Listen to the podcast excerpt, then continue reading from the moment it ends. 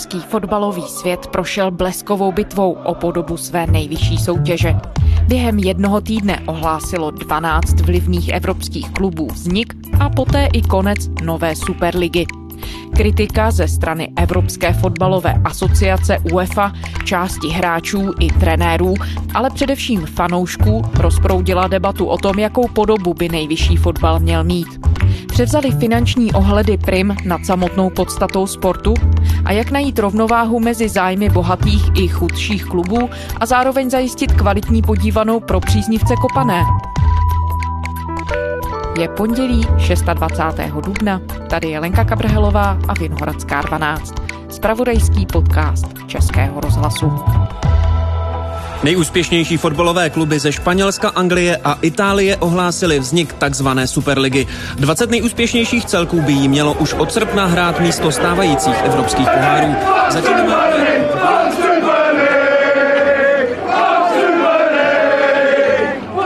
That's what we need. Marches on stadiums, supporters getting together. This cannot be allowed to happen.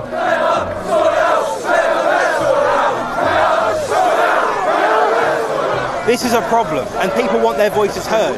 Now, it doesn't mean if they're going to be heard, but there's no reason we ain't going to fight for it.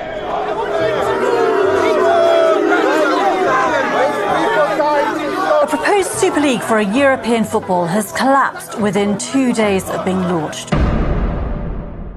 Honzo, co se to uplynulý týden ve fotbale stalo? Během jednoho týdne byla vyhlášena s velkou pompou nová elitní soutěž, ale obratem celá ta věc splaskla. Co se to přihodilo?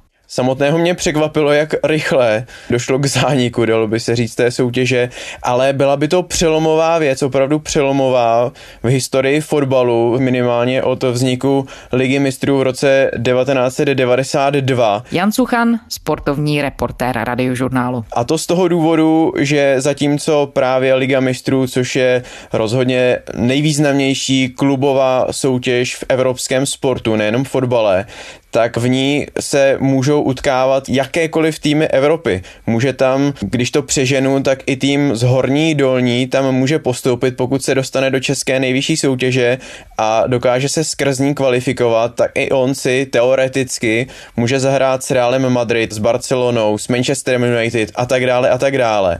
Ale tady ta Superliga by znamenala, že do ní by se dalo dostat především na základě zásluh dobrého klubového klubového jména a také jmění, protože 12 až 15 týmů by mělo garantovanou účast každý rok a jenom pět by se tam mohlo dostat skrz nějakou kvalifikaci. Ohlášený projekt Evropské superligy dál dráždí fotbalový svět. Soutěž ohlásilo 12 velkoklubů, které v ní mají mít každý rok jistou účast. Například Real Madrid, Barcelona, Manchester United nebo Juventus.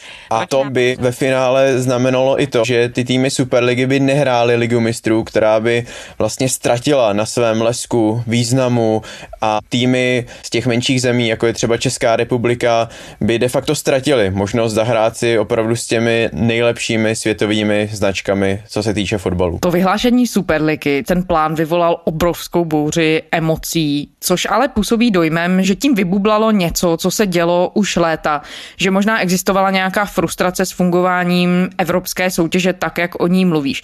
Pojďme se vrátit úplně na začátek. Ty jsi zmiňoval Ligu mistrů, kdy spolu vlastně fotbalové týmy v Evropě, ne ty národní reprezentace, ale fotbalové kluby začaly měřit síly. Byl to ten rok 92 nebo už to bylo něco předtím? Ne, ne, ne, to je mnohem starší záležitost. Prapočátky můžeme hledat dokonce už na konci 19. století v takzvaném rakouském poháru. Tehdy ty týmy, byť byly z dnešního pohledu z jiných zemí, tak tehdy to bylo v rámci Rakouska-Uherska, takže asi ještě nemůžeme mluvit vyloženě o mezinárodním utkávání se, ale následně už na začátku 20. století nebo po první světové válce už tady máme takové první soutěže. Pozor, teď jsme konečně jednou v útoku, ale pěkný centr pučů, který skončil na noze Jirky Sobotky, znamenal jenom malé nebezpečí pro branku Austrie, poněvadž Sobotka střelil tak pomalu, že exteriér velmi snadno zachránil. Jednou z těch prvních významných byl středoevropský pohár, jehož první ročník v roce 1927 vyhrála pražská Sparta, která pak to ještě zopakovala v roce 35. Dnes více než kdy jindy je povinností Sparty, aby zachránila čest a prestiž československého fotbalu ve středoevropském poháru, když po Viktorii Plzeň po Židenicích dnes i mistr ligy Slávia byl ze soutěže vyloučen. Všechny naše naděje upírají se ke Spartě a doufáme, že je nesklame. V roce 38 zvítězila pro změnu Slávia. Le grandi partite di calcio. La squadra rosso-blu di Genova vince la prima partita di semifinale della Coppa Europa contro lo Slavia con una partita svolta a grande andatura ed emozionantissima dalle prime battute alla fine per 4 a 2. A tam se utkávaly především týmy z toho bývalého Rakouska-Uherska, ale už to vlastně byly jiné země, jiné státy, takže to můžeme brát jako takový prvopočátek toho měření sil na mezinárodní scéně. V roce 1955 sice ještě stále fungoval středoevropský pohár, ale ztrácel na významu lesku. Tak v roce 1955 vznikl pohár mistrů evropských zemí a to bylo skutečně pro mistry těch jednotlivých států. Tady také máme některé české úspěchy. Number nine, nice lining up his men. 25 minutes to go. Tím největším byla asi účast pražské Dukly v semifinále ročníku 1966 a 1967 vypadla s pozdějším vítězem Celticem. No a v téhle soutěži nebylo nic až tak úplně výjimečného, že se prosazovaly i týmy z těch menších zemí, z těch východních zemí. Ostatně v roce 1986 zvítězila Stěva Bukurešť nebo v roce 91 Cevená zvezda Bělehrad. Takže se soupeřilo přes železnou oponu. Země západní i východní Evropy. Ano, ano, ano. Myslím, že i pro ty týmy toho komunistického bloku to byla vynikající reklama, když se dokázali měřit s těmi určitě už v té době bohatšími týmy. Zlom přichází v roce 1992, vzniká Liga mistrů.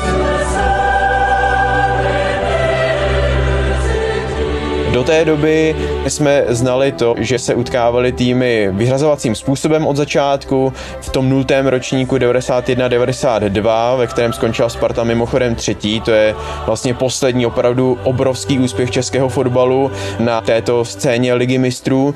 Už přišly na řadu základní skupiny a dalším takovým velkým krokem byl rok 1997, od kdy už to nebyla soutěž pouze pro mistry jednotlivých zemí, ale už se v ní objevovalo víc klubů z jedné země.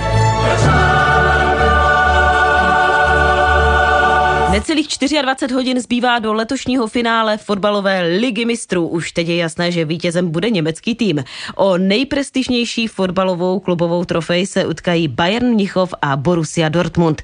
Pro německá média to je poslední dny událost číslo jedna. A od roku 1999 už je přípustné dokonce to, že můžou být čtyři z jednoho státu a teď dokonce to může být v extrémním případě až pět.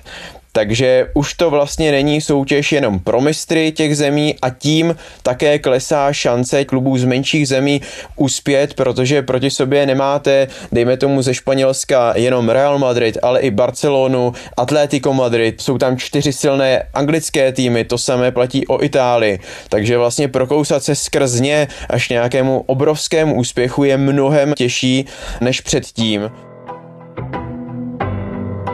Takže postupem času se ta soutěž vlastně i zvětšovala a možná dá se říct rozmělňovala, když se jí účastnilo víc klubů. Čím ta potřeba vznikla? Řekl bych, že rozmělňovala, naopak bych řekl, že se zkvalitňovala a ten důvod je právě ten, aby se necítili, řekněme, upozaděné, ukřivděné ty velké týmy z velkých zemí, které ale nebyly schopné vyhrát tu svoji soutěž, protože ono pochopitelně vyhrát anglickou ligu je na jiné úrovni, než vyhrát českou. Velmi často, nebo skoro po každé, i čtvrtý tým této soutěže, ať už v Anglii, Itálii, Německu, Španělsku, tak je kvalitnější než mistři těch menších zemí. Vzniklo to tedy proto, aby právě se předešlo nějakému podobnému nápadu, že se združí ty nejlepší týmy Anglie, Španělska, Itálie a tak dále a vytvoří vlastní soutěž, ve které nebudou brát ohledy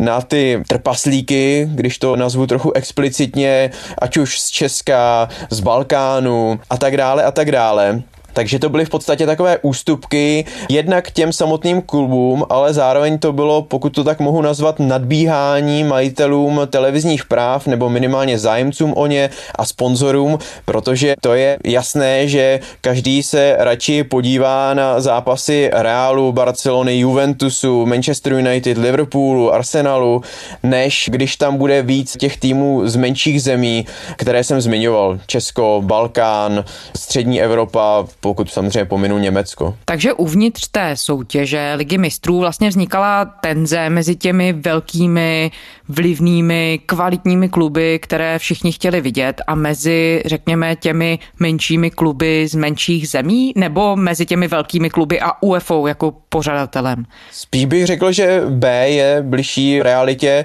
protože ty menší týmy, ty jsou rády v podstatě za jakékoliv příjmy z Evropské fotbalové asociace UEFA UEFA a ty jsou docela štědré. Příjmy z Evropské fotbalové unie jsou opravdu pro rozpočty menších klubů, menších zemí jsou klíčové. Zatímco ty velké představují si pochopitelně pro své obrovské rozpočty ještě větší příjmy, takže bych řekl, že spíš ty tlaky byly mezi velkými týmy a Evropskou fotbalovou unii UEFA protože ty týmy chtěli více peněz, chtěli ještě větší zastoupení v těch základních skupinách ligy mistrů a UEFA musela vybalancovat tak, aby aspoň samozřejmě nějakým způsobem tam měli zastoupení i ty menší země, aby si mohli sáhnout na ty peníze, aby i oni cítili tu šanci dostat se do téhle vybrané společnosti. Mezinárodní fotbal už nemusí být jako dřív. Několik bohatých klubů z Anglie, Španělska a Itálie oznámilo založení Superligy, soutěže nezávislé na dosavadních principech a evropských strukturách. A do toho všeho tedy minulý týden přichází to oznámení o založení nového projektu Evropské superligy, kde by soupeřilo tedy jen 12 těch úplně nejtýmů. Jak to do toho všeho zapadá, jaká za tím projektem byla myšlenka? Zatím projektem byla podle mě jednoznačná myšlenka vydělat si více peněz a zajistit více soubojů těch nejlepších evropských klubů mezi sebou, protože když se teď podíváme na Ligu mistrů, tak hlavně v těch základních skupinách tam moc těch opravdu atraktivních zápasů není. Sejde se obvykle tak jedna, dvě skupiny, ve kterých jsou více než dvě dobré značky. Můžeme si vzpomenout třeba třeba když hrála Slávia před dvěma lety Ligu mistrů, tak tam narazila v jedné skupině na Barcelonu, Inter Milan, Borussia Dortmund, ale pak jsou kolikrát i takové skupiny, kde není ani jeden ten špičkový tým a ty zápasy mimo ty zúčastněné země asi netrhají zrovna rekordy ve sledovanosti. Teď tedy přišli Především bych zatím viděl Andreu Aněliho, což je šéf Juventusu Turín a Florentina Pereze, který vede pro změnu Real Madrid. To byli takový tahouni této myšlenky. No, tenemos el trabajo de decir a todas esas personas que lo que han dicho, que no es verdad, que si lo que han dicho es que han dicho que es una liga para los ricos y no es verdad, es una liga para salvar el fútbol. Dali dohromady prozatím dvanáctku, chtěli 15 týmů zakládajících, které by měly jistotu startu v každém ročníku, plus tedy pět týmů, které by se kvalifikovaly. Ta dvanáctka to jsou opravdu nejlepší kluby Evropy, nebo řekněme nejvýznamnější, pokud jde o tu značku. We start with the Super League. What a night we've had. Carve and Brian are with me, and in the last few moments, statements have followed. We knew already, guys, that Chelsea were going to go. Manchester City and España se juega este jueves. El Atlético de Madrid va a recibir al Huesca y el Barcelona del Real Madrid diventa il primo presidente di questa Superlega, il presidente della Juventus Andrea Agnelli. Mezi tou dvanáctkou je například Arsenal nebo Tottenham. Kromě nich tam jsou dále Manchester United, Manchester City, Liverpool, Chelsea, to je Anglie, anglická šestka, trojice z Itálie, to jsou tři nejlepší týmy současné tabulky, Inter Milan, AC Milan, Juventus a ve Španělsku Real, Barcelona a Atletico Madrid.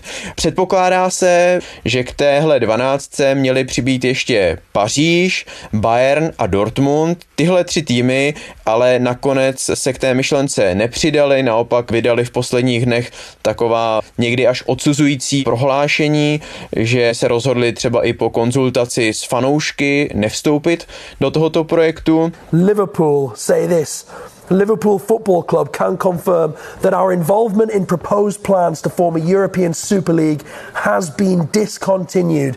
Zatím vším můžeme vidět právě finanční aspekt, protože v Lize mistrů si vítěz přijde zhruba kolem 100 milionů eur a jenom za účast v Superlize 100 milionů eur byla minimální suma jen za tu účast. Takže se to rozhodně vyplatilo. Navíc si musíme uvědomit, že jsme v čase pandemie, ve které se některé ty týmy dostaly do velkých finančních problémů. Podle Sky Sports Barcelona má dluhy kolem 500 milionů eur, Manchester United kolem 450 a Real nebo Juventus kolem 350 milionů eur. Takže pokud najednou by měli skokově narůsty příjmy, tak to je rozhodně velký argument pro to se o tuhle myšlenku pokusit. Na jedné straně finanční investoři tu myšlenku kvitovali s nadšením, ale na druhé straně UEFA, představitele některých fotbalových klubů i část sportovních komentátorů to označili za cynický projekt. Mělo by skutečně to vytvoření Superligy Honzo tak devastující efekt pro celý evropský fotbal?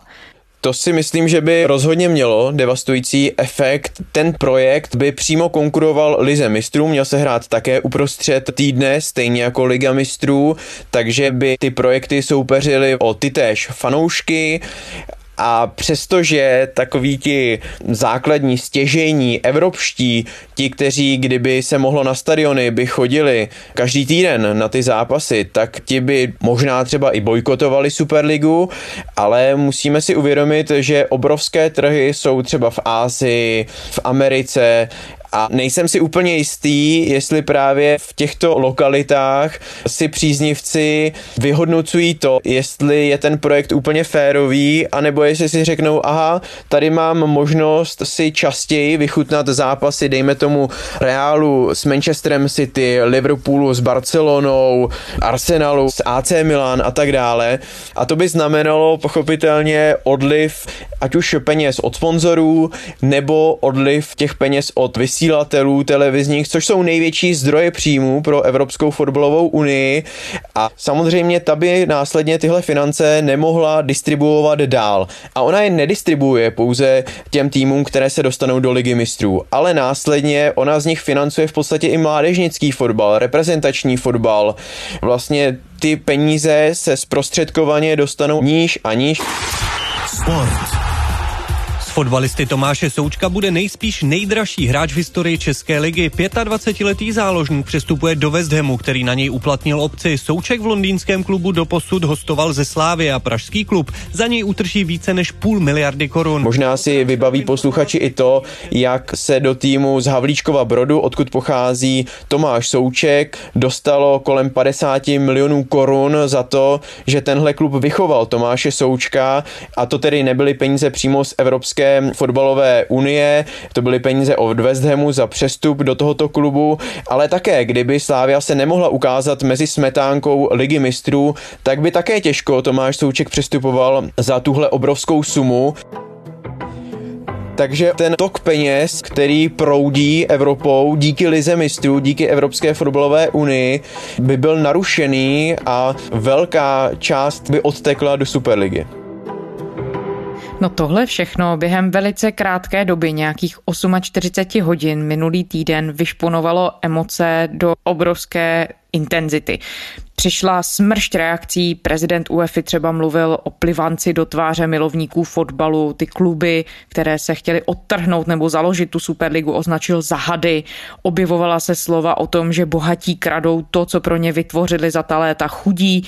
Čím si ty vyhrocené emoce tedy vysvětlit, Honzo? No, musím se přiznat, že mě překvapilo, jak moc byly vyhrocené a vlastně příjemně mě překvapilo, k jaké reakci se fotbaloví fanoušci dokázali vzedmout. No, we don't want this. If, if, if Chelsea go through with this, I'm finished with a football club. Tohle nechceme a jestli Chelsea do té soutěže opravdu půjde, tak já s ní končím. Půjdu fandit někomu jinému, protože tohle nepodporuju. Přijde mi to jako kdybych během pár dní ztratil holku, dělá se mi z toho fakt zle. A na druhou stranu, jaký vliv vlastně fanoušci mají, že i ti největší hráči světového fotbalu jim museli naslouchat. A ten důvod, ono se to objevovalo v řadě těch reakcí Gary Neville, tedy legenda Manchester United a jeden z předních teď fotbalových expertů na britských ostrovech, tento nazval čirou hamižností. They're imposters. They're imposters. They're nothing to do.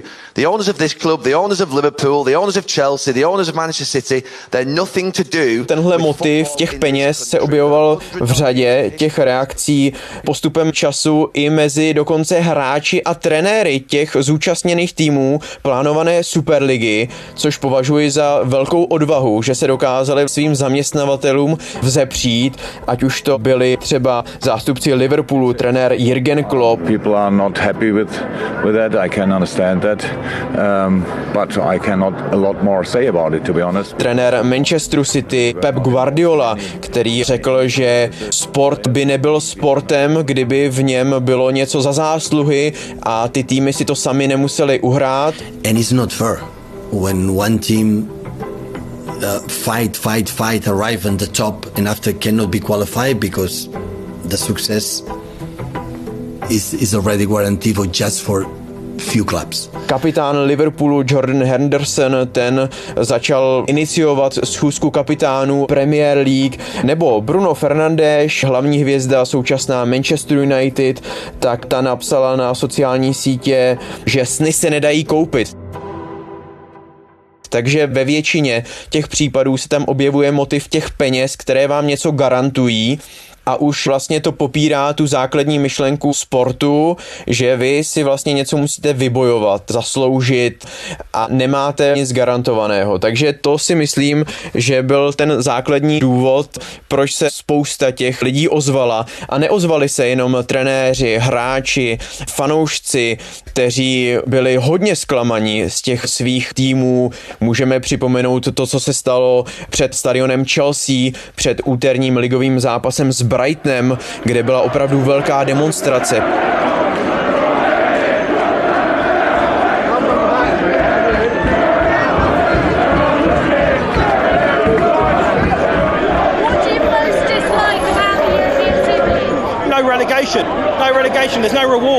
Příznivci tohoto londýnského klubu nechtěli pustit autobus s hráči do útrop. All these guys out here, you know, this is a whole team effort. This isn't a Chelsea thing. This isn't a Man City, a, a European thing. This is a football thing. Dokonce Petr Čech, bývalý vynikající brankář tohoto klubu a dnes funkcionář, činovník, tak ten musel uklidňovat dav fanoušků, aby pustili tým dovnitř a žádal o čas, aby se s tím mohlo něco udělat.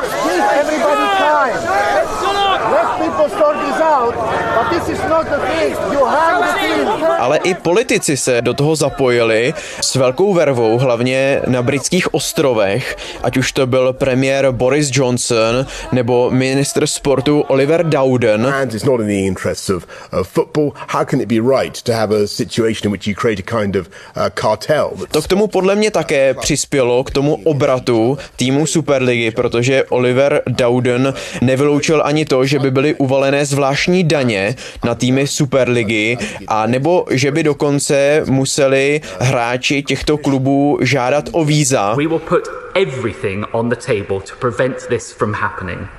We are examining every option from governance reform to competition law and mechanisms that allow football to take place. Že by britská vláda dělala cokoliv, co by mohla, aby tenhle projekt zastavila. Ti politici označují fotbal jako národní bohatství, jako národní sport v Anglii. We will do whatever it takes to protect our national game. Těch tlaků najednou na tu superligovou dvanáctku bylo tolik, že se to začalo drolit dříve, než si asi lec kdo dokázal připustit. No ono se té skupině v uvozovkách odtrženeckých klubů začalo přezdívat dokonce špinavá dvanáctka, což asi vystihuje tu retorickou podobu toho, co si zmiňoval co nakonec definitivně rozhodlo o tom, že ten projekt sám o sobě se začal štěpit? Byl to právě tenhle obrovský tlak ze všech stran, nebo tam byl nějaký jeden specifický úhel, který rozhodnul?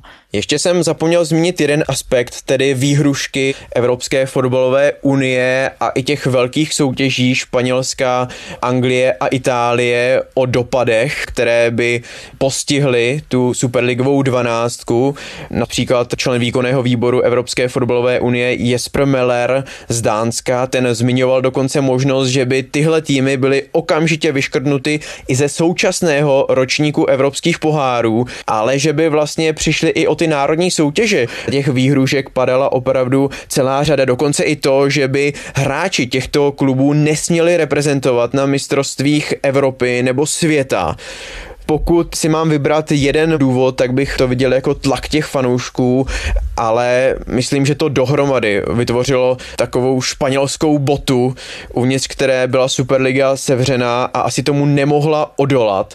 V rozhovoru pro jednu rozhlasovou stanici ve Španělsku Florentino Pérez, šéf Realu, jeden z těch duchovních otců téhle myšlenky, říkal, že problém byl v jednom anglickém klubu, nejmenoval, že ten o té myšlence celou dobu nebyl přesvědčen přesvědčený a tím, když naznačil, že odstoupí z tohoto projektu, tak strhnul i ostatních šest anglických týmů a takhle to postupovalo dál. Narazil jsem i na jednu zajímavou myšlenku, že spousta klubů té superligové dvanáctky nechtěla vyloženě nasedat do tohoto vlaku, ale nikdo z nich nechtěl zůstat zapomenutý na nástupišti, protože asi tušili ty kluby, že kdyby se povedl projekt Superligy, tak by to byly obrovské finanční ztráty pro ty, kteří by se soutěže nezúčastnili. Ale asi ne úplně každý opravdu byl nadšený do tohoto projektu a to možná přece jenom nakonec taky rozhodlo. Honzo, když se na to tedy díváš s tím týdenním odstupem, co nám tedy ta historie prozradila o tom, jak současný fotbal funguje? Dá se čekat, že přijdou přeci jen nějaké změny třeba v tom evropském prostoru? Změny přijdou, protože mezi tím Evropská fotbalová unie představila nový model ligy mistrů, který by měl platit od roku 2024-2025 a to je vlastně taky možná jeden z důvodů, proč byli zástupci Evropské fotbalové unie tak naštvaní na zástupce Superligy Andrea Agnelli, jeden z těch šéfů Superligy a prezident Juventusu Turín, byl jedním z těch, který připravoval ten nový model ligy mistrů, podílel se na něm, odsouhlasil ho, on věděl, co se chystá a zároveň se podílel na konkurenčním projektu. Přitom také ten nový model Ligy mistrů pro ty sezóny od roku 2024 dál zase znovu nadbíhá těm velkým klubům. Přibydou čtyři kluby, bude to soutěž o 36 týmech a když se podíváme na to, kdo dostane ty čtyři pozice navíc v soutěži, tak jedno místo je pro pátou nejlepší zemi, která má doteď dvě místa v soutěži, budou to tři, ale pak dvě místa jsou vyhrazená pro kluby s nejvyšším klubovým koeficientem, které se sice dokázaly kvalifikovat do evropských pohárů, ale nikoliv do ligy mistrů. A to je skoro až bych řekl šité na míru třeba Arsenalu nebo Tottenhamu, dvěma ze superligových týmů, protože kolikrát právě i tyhle velké značky nejsou schopny se v současné době na základě svých sportovních výsledků dostat do ligy mistrů a tohle by jim dávalo takovou další možnost, řekněme. No a přeci jen, když se podíváme na ty emoce, které to ale všechno vyvolalo, tak se zdá, jako kdyby celá ta debata poukazovala ještě na hlubší problém, tom nejvyšším fotbalu ty nejdůležitější kluby čelí často kritice za to, že jde už v podstatě jenom o hračku bankéřů, kteří ty bohaté kvalitní kluby vlastní fanoušci kritizují tu situaci s tím, že je to v protikladu s tím, s čím fotbal vzniknul jako hra chučích lidí, kteří prostě sázeli na fair play. Je tenhle koncept fotbalu udržitelný? Co jsme se o téhle kapitole skrze celou tu záležitost Superligy dozvěděli. Já myslím, že tenhle rozjetý vlak se asi nedá zastavit, už se asi nevrátíme do amatérské podoby fotbalu. Nicméně, když si zmiňovala ty majitele, tak ti se dokonce museli omlouvat svým fanouškům, co si to dovolili, vymyslet tenhle projekt. I want to apologize to all the fans supporters of Liverpool Football Club for the disruption I caused over the past 48 hours fotbal je zábavou pro vrstvy od těch nejnižších až po ty nejvyšší, tak majitele si ověřil, že musí naslouchat i fanouškům, ať už jsou tedy chudší nebo bohatší ale ukazuje to na spoustu věcí a dokonce jsem zaznamenal i to od fanoušků na sociálních sítích, že by se neměli spokojit s tím, čeho dosáhli, tedy zastavení Superligy, i když je otázka, jestli to zastavení Superligy bude navždy, nebo jestli jenom pánové z Realu Juventusu a spol nabírají dech k dalšímu útoku v příštích letech ale že by to mohlo pokračovat a že by si mohli fanoušci takhle tak trochu vyšlápnout i na samotnou Evropskou fotbalovou unii nebo dokonce na Mezinárodní fotbalovou federaci, protože ani s jejich prací nejsou úplně spokojení. A to z toho důvodu, že ty peníze tam také hrajou obrovskou roli a to třeba v přidělování pořadatelství jednotlivým zemím, pokud se bavíme třeba o mistrovství světa, to příští bude v roce 2022 v Kataru což je obrovské téma. Zahynulo tam spoustu dělníků, kteří pracují v nelidských podmínkách, o lidských právech se tam asi taky nemusíme úplně bavit, že by to byla ta kapitola, která by byla nejpodstatnější pro tamnější režim. Takže fotbaloví fanoušci možná se pokusí zatlačit na ty nejvyšší instituce ve fotbale, aby i v tomhle ohledu vlastně vraceli ten fotbal do těch zemí, které si to zaslouží svými výsledky a ne svými penězi. Takže to bychom mohli brát jako jeden z těch výsledků celé téhle aféry. A i třeba příběh fotbalové slávě ukazuje, že i s tím elánem a pracovitostí se dokážete měřit s těmi mnohem bohatšími týmy a že tedy peníze ve fotbale nejsou úplně všechno. Jan Suchan, sportovní reportér radiožurnálu. Honzo, děkujeme. Rádo se stalo. A to je z pondělní Vinohradské 12 vše. Poslouchejte nás kdykoliv na serveru iRozhlas.cz, v podcastových aplikacích a samozřejmě i v aplikaci Můj rozhlas, kde je všechno rozhlasové audio. Pište nám, naše adresa je vinohradská12 zavináč rozhlas.cz To byla Lenka Kabrhalová. Těším se zítra.